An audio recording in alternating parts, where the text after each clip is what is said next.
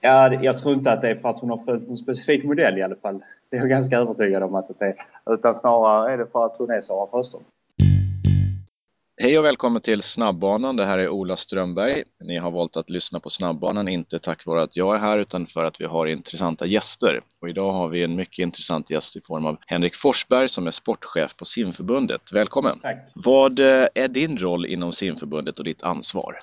Eh, min roll inom simförbundet är just som du beskrev sportchef och vad det innebär är att jag ska leda utvecklingen av, av simningen. Eh, och eh, numera så innefattar den rollen egentligen allt som har med, med simutveckling att göra och framförallt då naturligtvis elitverksamheten men inte bara eliten utan även kommande elit. Så att, eh, det är ganska brett område men eh, det blir stort fokus på, på det som har med, med elit, eh, talangutveckling, eh, ungdom junior Eh, till viss del seniorer också. Men eh, där har vi ju även andra anställda människor som förbundskapten Ulrika Salmark, våra NSC-tränare. Vad är målsättningen med svensk simning om man tittar på toppelit? Hur duktiga ska vi vara? Alltså I vår strategiska plan så har vi en ambition eller en målsättning att vi ska ha en, om det är vision eller målsättning det kan man diskutera. Men, men att vi ska tillhöra de tio bästa länderna i världen och vara ledande i Europa. Och, det är klart, hur, hur mäter man det då? Va? Det kan man ju diskutera. Det finns många olika sätt att mäta det. Eh, tittar vi bara på eh, medaljs, medaljer, antal medaljer så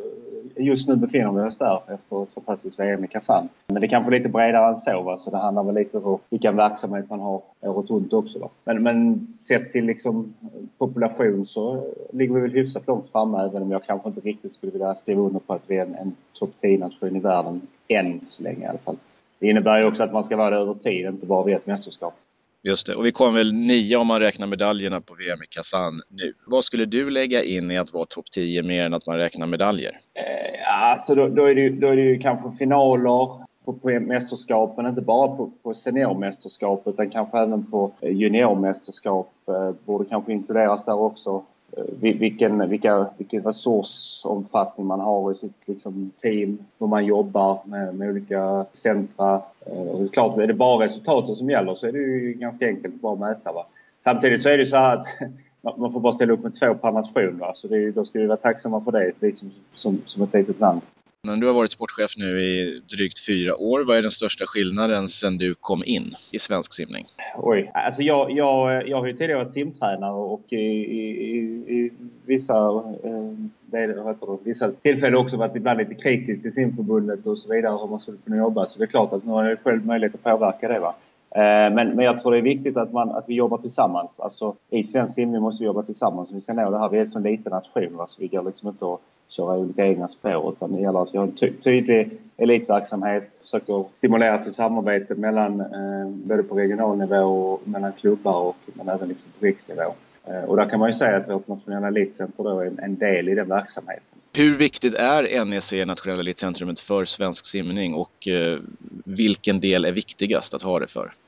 Det är jätteviktigt för att vi, vi kan samla de allra bästa simmarna och, och låta dem träna ihop året om.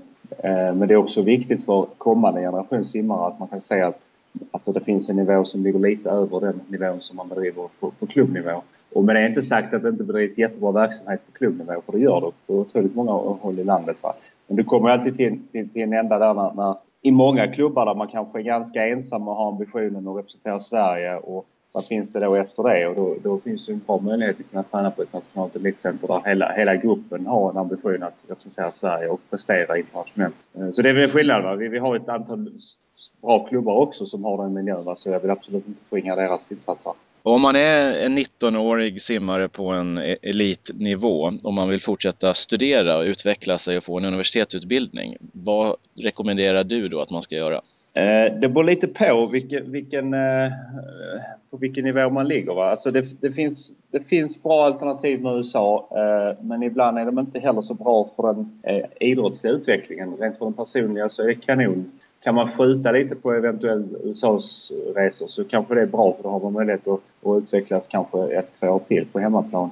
Eh, tyvärr så har vi inte de systemen i Sverige där man kan kombinera, alltså om vi säger att eh, vi har inga, inga, inga strukturerade sådana program där man kan eh, kombinera eh, elitidrott och eh, studier. Däremot så kan man faktiskt göra egna lösningar vilket är hyfsat enkelt ändå i, i svenska högskolestudier. Du kan ju välja att kanske plugga på halvfart, du kan välja att plocka bort någon kurs för det här året och så tar du dem nästa år. Va? Så är man lite kreativ som student så tror jag att man kan lösa det ganska bra. Det är klart det är tufft om man ska läsa till läkare eller på eh, Tekniska högskolan men med många andra studier skulle man faktiskt kunna lösa det. Med.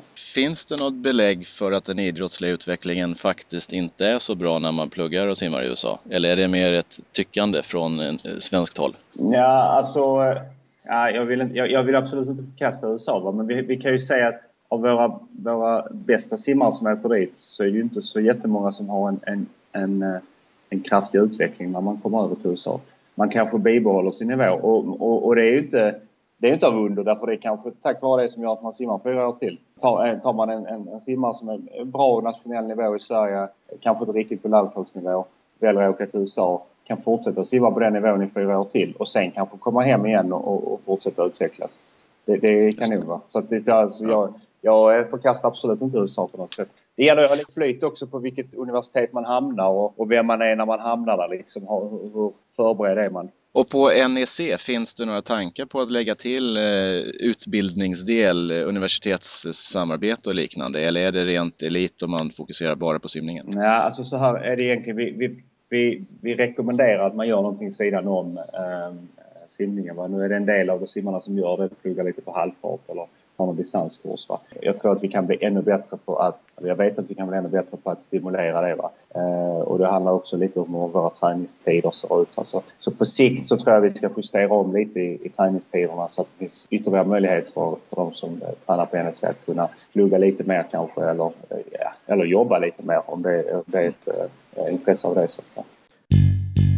Henrik Forsberg är sportchef i simförbundet. Om du är engagerad i en simförening, annan idrottsförening eller kanske en skolklass och ni är i behov av cash till någon klassresa, något läger eller någonting annat. Då rekommenderar vi er att prata med lagkassen. Jag lovar att de kommer se till att ni tjänar mer pengar än ni någonsin gjort innan på att sälja prylar som folk faktiskt vill ha. Prata alltså med lagkassen. Nu tillbaks till sportchefen Svenska simförbundet.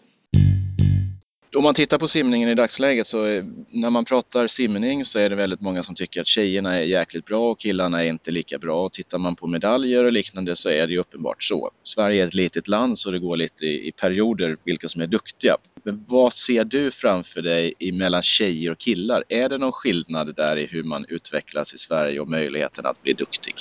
Alltså för det första, den, den frågan är ju väldigt, den blir, ibland blir man väldigt så kategorisk att eh, eh svenska killar tränar för lite. Det har vi säkert hört ett antal gånger. Jag, jag vill inte skriva under på det för att det blir väldigt så generaliserat liksom vadå svenska killar tränar för lite. Det, det resonemanget bygger ju egentligen på att vi har ett gäng tjejer nu som tar medaljer på världsmästerskapen. Eh, fyra, fem tjejer som är absolut i topp, eh, internationell topp. Va? Om man plockar bort de tjejerna och bara tittar så, så är det ju ganska jämnt killar tjejer. Och, och, eh, och, då är det klart att ska vi, ska vi basera det resonemanget på att vi har eh, talangfulla tjejer just nu så blir det lite snedvridet. Så jag skulle istället säga, okej okay, vad, är det vi tränar, vad är det vi tränar för lite? Vad är det vi tränar för lite av i så fall? Eh, eh, kanske är det så i vissa fall att vi tränar för mycket i vissa åldrar eller för hårt i vissa åldrar. Eh, jag tror man måste göra en, en, en lite djupare analys. Men, men det som jag har sett här nu när jag tittat på, på ungdomar och juniorer de sista åren så är det ju att vi, det ser lite oroväckande ut på tjejsidan just nu. Alltså om vi tittar till nästa OS kanske, eller nästa år men även 2020. Va? Vi har några duktiga yngre tjejer men det är ju betydligt fler killar som vi har på juniornivå. Va? Exempel var på European Games då som motsvarar junior-EM så hade vi en trupp på 13 simmare varav fyra var tjejer och nio var killar. Och det var likadant förra året på junior-EM. Så att, eh, och då har vi samma möjlighet att kvala in. Så att, eh, Den här frågan kan egentligen om 6, 7, 8 år så kanske man sitter här och säger Fan tjejerna tränar för dåligt, killarna är duktiga. Eh, precis, exakt, precis. Och, och, och det kanske det inte är så. Va? Men, men det, man, man, får inte glömma, vi, i, många, i många föreningar så har man ju en, en gruppstruktur där killar och tjejer tränar ihop eh, med jämnåriga och det är ju bra rent socialt. Men ibland så kanske det är så att tjejerna måste eh, belastas lite tuffare lite tidigare. Det vill säga de kanske skulle gå upp eller träna lite mer. De kanske kan simma i samma grupp men de måste liksom exponeras för lite tuffare träning tidigare. Om man tittar på en sån superstjärna som Sara Sjöström, vad skulle du säga är anledningen till att hon är så eh, extremt duktig? Ja, jag tror inte att det är för att hon har följt en specifik modell i alla fall. Det är jag ganska övertygad om att det är.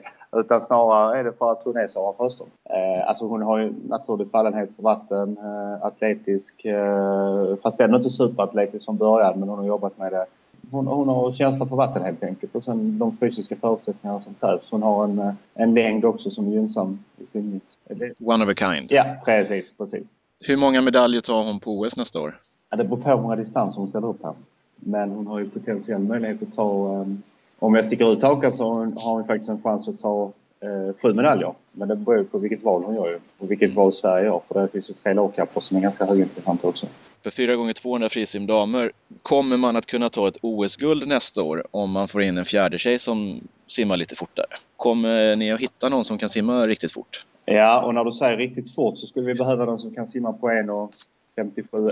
57 58 precis. Och, och, och, vi ska säga det lite, lite positivt här så, så har ju faktiskt Ida Markovaga simmat på 1,58 här för ett antal år sedan. Och, eh, nu har hon tränat ganska sporadiskt de sista 3-4 åren. Hon har börjat jobba som tränare, eh, vilket är jättepositivt. Jag tror hon har fått ett annat perspektiv på, på det här med, med simningen. Eh, hon har blivit mamma, vilket också jag tror är gynnsamt. Så att, eh, nu har hon, kommer hon välja att börja träna trappa upp lite mer. Så det ska bli jätteintressant att se vad hon kan hitta på. Går från tre gånger i veckan till en ordentlig satsning? Ja, risken är att hon, barn inte går för mycket. Va? Men säg hon går från tre gånger i veckan till sju, åtta gånger i veckan så mm. finns det rätt mycket att plocka ut.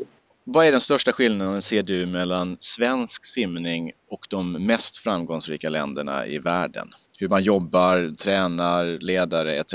Man kan, man kan säga de mest framgångsrika länderna. Det finns ju dels finns ju de länderna som har otroligt mycket mer människor än vi. Ja. Och, och det kan man, man, kan ju nästan ta bort, om man tar ja. liksom topp top tre kan man nästan undanta från det här för att de har en sheer volume. Precis. Eh, ja. men, men sen har vi de som är jämstora med oss, till exempel Holland, mm. eh, Ungern. De jobbar ju lite olika. Alltså, för det första i Ungern så är simningen nationalsport ungefär som fotboll är i Sverige. De, de blev hypade på ett helt annat sätt än man, de kanske blev hypade som vi, den hypen vi fick nu här förra veckan efter VM i Kazan hela tiden. Eh, men de har också ett ganska så att säga, tufft system där man ganska tidigt gallrar ut. Så det är inte så att de har fler i sitt landslag än vad vi har. Eh, det är bara det att deras nivå för att komma in i landslaget är betydligt mycket tuffare. Eh, jag vet till exempel så att på, på junior-EM så, så ska man nästan ha chans att ta medalj för att vara med i deras junior-EM-trupper. Vilket innebär att eh, det kanske bara blir en, en 5-8 simmare per år men det räcker ju för att fylla på ett seniorlandslag. Mm. Eh, och då gör man ju naturligtvis ett ganska tufft jobb tidigare. Va? Så det är lite den strukturen de har. Eh, i Holland är man, är man mer lika hur vi jobbar. Ehm, där har man också centraliserat Jag tror att man i Holland nu har två sådana här NSC eller om det är fyra. Jag är lite osäker för tidigare var det någon regional också. Va? Men man har definitivt två. Ett i, ett i Amsterdam och ett i Eindhoven. Ehm, och där plockar man simmarna efter, eh, om det är efter ehm, högstadiet eller efter gymnasiet. Så att man hamnar på ett av de här centrarna. Jag tror inte heller att det finns en valmöjlighet utan det är det som gäller. Och man är väldigt duktig på att ta hand om de, de simmarna man har. De, de, är inte mer, de är inte mer framgångsrika än vad vi är på juniornivå till exempel. Men de har ju, okay. de, har ju de sista åren varit väldigt mycket mer framgångsrika på seniornivå om man tittar antalet simmare. Men då pratar vi på, på tjejsidan också. För, för kan du rabbla upp en enda holländsk kille som har tagit medalj efter Hågenbrand? Tveksamt. Tveksamt, precis. och, och, senast nu på European Games här i sommar så hade de eh, åtta simmare i sin trupp och åtta tjejer. Okej. Okay. Ja. Och träningsmässigt, vad är det för trender som man ser ute i världen som eh, du känner är intressant? Det pratas ju mycket om eh, USRP och TI och liknande. Ja precis, alltså, eh, jag har försökt läsa på lite om det där också. Va? Och det, det, det går väl lite så här eh, flugor i de här olika begreppen också. Eh, framförallt jag tror att man tränar ganska högintensivt. Det gör man nog var man än kommer i världen. Men man tränar också med väldigt stora volymer på, på sina håll och kanter. Va? Eh, så det där, det där varierar nog lite. Jag, jag, tror det handlar om att hitta de, de, de optimala modellerna för, för individerna. Eh, så det är klart, jag menar, har man program i USA så kommer det alltid vara någon som klarar ett program och sen så, så hyllar man eh, programmet på grund av den simmaren. Men alla de som inte klarar det programmet då, Just. Och den simmaren kanske hade klarat vilket program som helst tack vare att han eller hon är så talangfull. Så kan det vara, precis. Det, det, ja. det, det vet vi inte. Va? Ja. Det är väldigt svårt att göra någon kontroll på det. Men alltså om man tittar generellt så du behöver ju du behöver, alltså man simmar ju mycket runt om i världen, det är inget snack om det. Eh, man kanske inte simmar lika mycket som man simmade för 15, 20, 30 år sedan fast man gör det mycket mer på ett smartare sätt helt enkelt. Va? Jag tror man har lite mer polariserad träning, det vill säga man, man simmar högintensivt och man simmar eh, lite mer lågintensivt för att säkerställa återhämtning. eh, på, på en hel del håll. Och sen så till exempel på USC i, i Los Angeles där vi har haft ett antal svenskar. Eh, nu är Henriette Stenqvist där och Stina Gredell har varit där och även Simon Sjödin har varit och tränat lite där. Eh, där kör man väldigt högintensivt. Men så säger man att man inte kör så stor volym men man simmar ju kanske ändå 45-50 000 i veckan med hög intensitet så det är inte så att man inte tränar. Vad ser du generellt för svensk simning? Vad är den största utmaningen? Man ser på i föreningar generellt så går antalet aktiva går ner och eh, inom idrottsrörelsen av olika anledningar. Allt från att det kan vara en pengafråga till att det finns kommersiella aktörer till att det kanske är lättare att träffas socialt, digitalt bland ungdomar. Och simningen tappar ju kanske inte lika mycket som andra men tappar ju ändå. Jag tror egentligen inte vi har, vi, vi har ungefär lika mycket licensierade simmare nu. Till, till och med gått upp lite jämfört med när vi började med det här licensieringssystemet i början av 2000-talet. Så jag tror inte vi, vi, vi tillhör någon av dem som inte tappar så mycket än så länge i alla fall. Mm. Eh, sen har vi en himla tur eftersom vi, har, vi kan bedriva simskolor. Det är vår rekryteringsbas ju. Eh, vi får in mycket aktiva eh, tack vare simskolor. Alltså utmaningen blir ju ett att kunna ta hand om de som vill fortsätta simma och för att vi ska kunna göra det så krävs det ju ändamålsenliga anläggningar och det är väl kanske en, en ödesfråga för svensk simning, anläggningar. Eh, alltså att många anläggningar byggda någon gång på 60-70-talet. Eh, de börjar svaja lite, en del rasar innan man har byggt ett nytt. Eh, vi bara tittar lite på så till Malmö till exempel och, och de kanske har tappat lite de sista 5-6 åren. Så där gäller det att vara på hugget. Men det var som någon var lite positiv och sa till mig här för någon månad sedan. Å andra sidan om 30 år när vi står med massa nya anläggningar, då jävlar kommer svensk simning vara på, på, på gång igen. precis. Om vi får nya om vi får, anläggningar. Om vi får nya, precis. Ja. Ja. Och vad, det finns en, en, stor diskussion generellt om toppning av lag och då kanske framförallt inom bollsporter men eh, även inom individuella sporter. Ser du att det är ett problem inom simning och hur hanterar man det i så fall? Generellt så ser jag inte att det är ett problem inom simning. Det kan ju finnas klubbar som kanske har eh, en, en lite tidigare utgallring än vad andra klubbar har. Samtidigt så tror jag att de flesta föreningar ändå har något alternativt erbjudande. Vad man kan ha någon form av bra träningsverksamhet. Eh, det är också en platsbristfråga. Alltså har du begränsat med platsutrymme, hur ska du välja liksom? Då kanske, men då kanske man eh, plockar ut de som vill träna sex gånger i veckan. Eh, då får de träna på de här tiderna och så får de andra kanske träna på lite andra tider. Vi, tyvärr är det så, vi, vi är beroende av, av bassängutrymme och då måste det någonstans bli någon, jag vill inte kalla det gallring, men, men de som vill träna mer får ju då träna mer helt Som sportchef så har du ju stenkoll på ungdomar, juniorer och seniorer på elitnivå i Sverige. Vem blir nästa stjärnsimmare inom dam och herr om 5-6 år? Det är en intressant fråga. Egentligen vill jag inte svara på den med ett namn därför att då exkluderar jag den jag inte svarar på. De jag inte svarar på. Mm. Men jag kan, jag kan säga så att det ser, det ser ganska ljust ut om vi tittar på här sidan på frisim. Eh, jag, jag, tror så här. Jag tror inte vi kommer ha något för, Jag tror inte vi kommer ha någon lagkapslag på här sidan till nästkommande OS tyvärr. Däremot eh, är jag ganska övertygad om vi skulle kunna ha samtliga tre lagkapporna 2020 i Tokyo. Det ser, det ser väldigt ljust ut på här sidan om vi tittar på det sättet. Och det är ju ganska tufft att komma med, med lagkappor ett OS. Vi har bra frisimskillar eh, som kan simma inte bara 50-100 utan de är rätt snabba. Det är 100-200 simmare men vi försöker trycka in att de ska simma även lite 400 så att man, man har en viss form av aerob uthållighet också. Vilket de gör, eh, flera av de här killarna nu som simmar rätt fort på 100 också. Vi har lite ryggsimmare, ett par stycken, som ser intressant ut. Eh, sen naturligtvis har vi ett par bröstsimmare. Eh, Johannes Skagus som är lite snabbare och Erik Persson som är lite uthålligare. Jag tror att de två kan, kan eh, i positiv bemärkelse eh, pusha varandra ganska bra de kommande fyra, fem åren. Eh, och på damsidan så har vi ett antal stjärnor som vi såg i Kazan. De kommer förhoppningsvis fortsätta till Tokyo och sen så gäller det att vi fyller på med yngre tjejer där. Va? Vi hade några tjejer som typ var med och tog medalj här på ehm, ungdoms-OS i somras i Georgien. Eh, som såg lovande ut. Va? Vi har haft tjejer på den nivån tidigare så att mycket kan hända när man är i en zon. Men, men eh. du har tidigare nämnt i artiklar eller liknande att de juniorerna som är duktiga på juniornivå, ganska många av dem försvinner sen och lyckas inte hålla i det på seniornivå. Nej, precis. Varför är det så? Ja, eh, hade, hade vi vetat det så. Men det som, vi, det som vi försöker jobba med nu väldigt noga eh, det är att följa upp dem. Alltså eh, de som har varit med på junior-EM till exempel försöker vi följa upp. De som är, de som är liksom mest lovande där plockar vi ut något som vi kallar för utmanarprogrammet.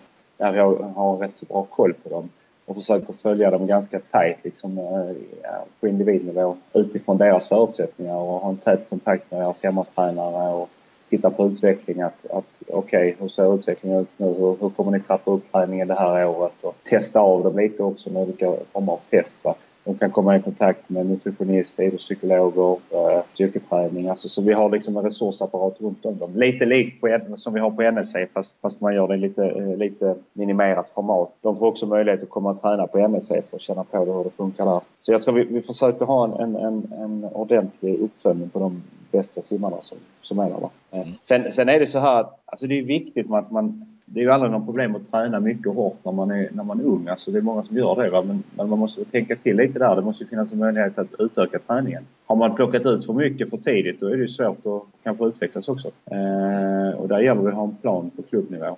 Eh, det är många klubbar som man sen man, man är 14-15 år så hamnar man i högsta gruppen och sen så tränar man sina åtta pass och sen tränar man åtta pass fyra år senare också. Och då behöver man inte vara, det är ju liksom ingen, behöver inte vara jätteförvånad att det inte blir någon jätteutveckling. För man har inte liksom lastat på träningen. Man måste göra någon form av förändring i träningen. Antingen träna mer eller träna hårdare eller intensivare. Eller någon förändring måste man göra. Och open water-mässigt, hur, hur satsar ni på att få, få med simmare på internationella eliten där? Ellen Olsson har ju tagit ett steg själv och är nere i Tyskland och gnetar på som tusan. Mm. På killsidan, vad görs där? Egentligen är ju det faktiskt det, det, det är ju Micke Hosséns bord här va. Eh, mm. Och jag, jag ser det som positivt. Om man är bassängsimmare och man vill testa öppet vatten så är det ju perfekt va. Jag tror ju precis som om man ska bli duktig på 1500 simning i, i bassäng så måste man vara ganska snabb. Jag tänker man, att man behöver nog vara ganska snabb för att simma upp i vatten också. Åtminstone behöver man vara ganska snabb om man ska lyckas. Alltså man behöver bli ganska snabb på 1500 frisim i bassäng. Det gäller att hitta snabba simmare 1500 frisim som kanske då vill ta klivet ut i öppet vatten. Men, men man, man, det är också en sån här sak som man kan fundera på i, i andra idrotter triathlon och friidrott, långdistanslöpning. Där, där kan man hålla på med de här långloppen långt upp i åldrarna. Eh, jag tror ju det är samma sak i simning. Det är nog mer en motivationsfaktor. Att man inte har gjort det tidigare. Och det är säkert likadant på 1500 frisim. Alltså du skulle kunna vara riktigt bra på 1500 frisim som 25-30-åring om du är tillräckligt snabb från början. Om man har tillräckligt mycket tid, tid att lägga, ja, tiden och ja, eh, förutsättningarna. förutsättningarna. Så, men, men, det, ja. men det är nog inte det här att man, man, man bara ska simma långt när man är liten och sen ska man gå till sprint. Det tror jag inte på egentligen utan det är mer en motivationsfråga. Och vi här på snabbbanan eh, har ju en fäbless för långa lopp så vi ser gärna att det finns några Gneta som satsar ja, på men det. Är, jag, jag, tycker, jag, jag tycker också om att titta på det.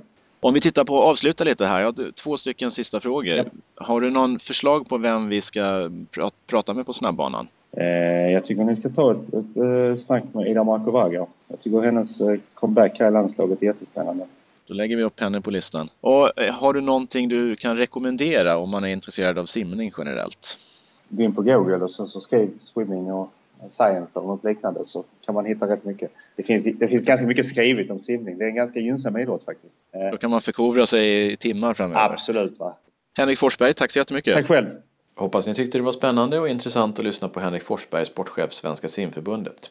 Glöm nu inte bort, lättaste sättet att tjäna cash till laget, skolklassen eller hela idrottsföreningen. Jo, det är att prata med lagkassen. Nästa vecka har vi ännu en intressant person att samtala med. Hoppas att ni lyssnar då. Tack och hej!